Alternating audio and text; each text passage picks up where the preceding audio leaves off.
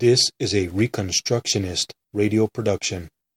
Please visit GaryNorth.com forward slash free books to download this free book in PDF as well as other resources.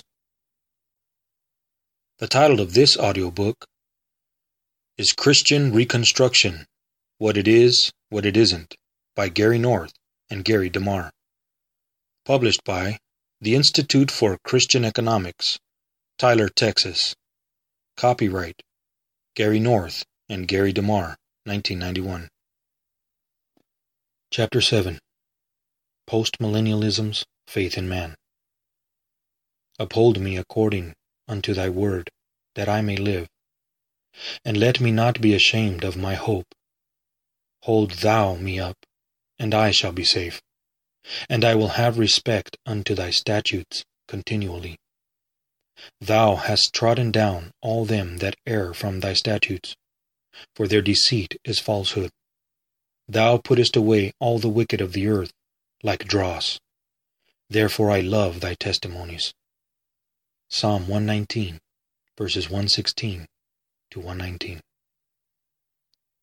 Again and again, premillennialists and amillennialists accuse postmillennial Christian Reconstructionists of having too much faith in man. This is somewhat amusing to Christian Reconstructionists, since the founders and present leaders of the movement are all Calvinists. They believe in the traditional Calvinist doctrine of the total depravity of man, a doctrine denied by all Arminians, free will religion, which the vast majority of premillennialists and amillennialists are. The Calvinist believes that there is nothing innately good in fallen man. But we are all as an unclean thing, and all our righteousnesses are as filthy rags, and we all do fade as a leaf, and our iniquities, like the wind, have taken us away. Isaiah 64 6. The heart is deceitful above all things, and desperately wicked. Who can know it? Jeremiah 17:9. For I know that in me, that is, in my flesh, dwelleth no good thing. For to will is present with me, but how to perform that which is good, I find not. Romans 7:18. What Christian Reconstructionists believe in is the effective empowering by the Holy Spirit in history.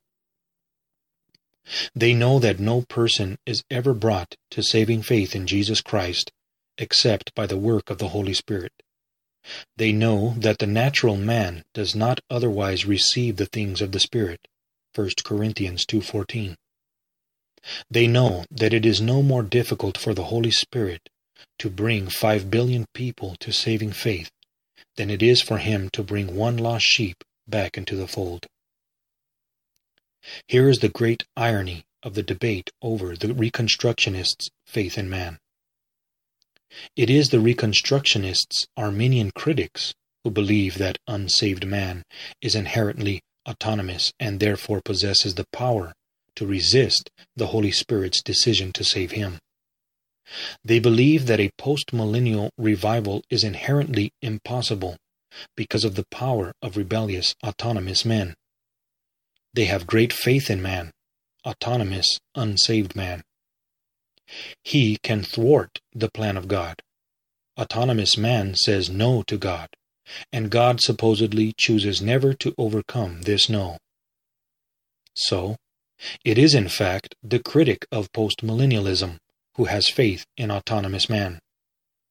He believes that the unsaved mankind has such enormous power to do evil that God cannot or will not overcome evil in history by the Spirit empowered gospel. God has decided to let the earth go to hell, historically speaking, amillennialism, or else restore it by the exercise of political power, premillennialism the bodily return of Jesus Christ, who will set up a political kingdom and rule from a literal throne on earth. It is never a biblical question of faith in man versus faith in God. It is rather a question of faith in God's willingness and ability to manifest his plan for history. 1. By the historical triumph of covenant breaking men, or 2. By the historical triumph of covenant keeping men.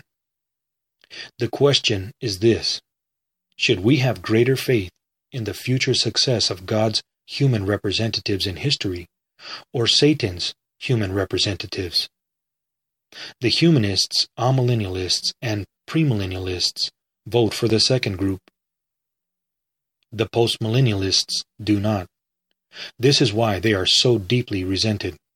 They are challenging the pietist humanist agreement. Rushdoony has said it well. Fundamentalists believe in God but not in history. Humanists believe in history but not in God. Postmillennialists believe in both God and history. History is therefore not a threat to Christianity. It is an inescapable threat to anti Christianity. Only postmillennialists can consistently say this. A shift in premillennial rhetoric. Nevertheless, these days we find that many fundamentalist activists are saying things very much in line with postmillennialism's vision of the Church historical victory, which shows how far they have departed from traditional premillennialism. The inherent pessimism of the premillennial position disturbs the activists, who tend to be heavy donors to the major fundamentalist ministries. This is why the premillennial leaders no longer say very much about eschatology. Eschatology has therefore very nearly become a dead issue among major premillennial leaders. This shift in emphasis is evidence of the rapid fading of the old dispensational premillennial position. There are today very few dispensationalist seminary professors who are willing to go into print about the details of premillennial eschatology, let alone its cultural implications. Their silence is revealing. The last two major television evangelists who prominently preached traditional pietistic premillennialism were Jim Bakker and Jimmy Swaggart. Both of them suffered public humiliation. Swaggart attacked Bakker publicly when he got caught in sexual sin, and then fell himself when another of his pastoral victims, who had been caught and exposed by Swaggart, losing his ministry as a result, hired a private investigator to catch his tormentor. Just one big, happy, dispensational family. All under grace and not law. Swaggart said repeatedly before the cameras that he was the last of the dispensational position's prominent defenders.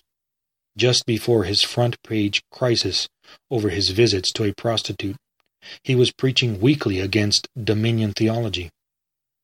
I journeyed to Baton Rouge in the fall of 1986 and had a meeting with him and several of his Bible college instructors over this issue.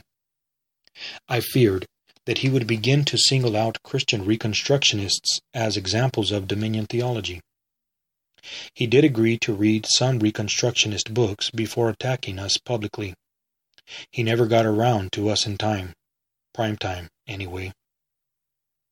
The traditional premillennialist insists that he does have faith in history, but only in the historical period after Christ returns to set up his international bureaucratic kingdom. Only when the present world order is replaced by Christ's bureaucratic order, they insist, will history cease to be a threat to Christians and the church. The amillennialists does not even have this post-rapture hope, which is why Rushdoony once called them premillennialists without earthly hope.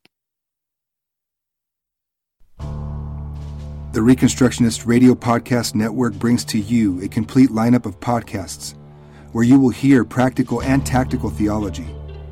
Our desire is not simply that you consume our shows, but that you also live out your faith in every area of life. We can talk all day long about these things, but if we fail to put them into practice, then we fail as ambassadors of Jesus Christ our King.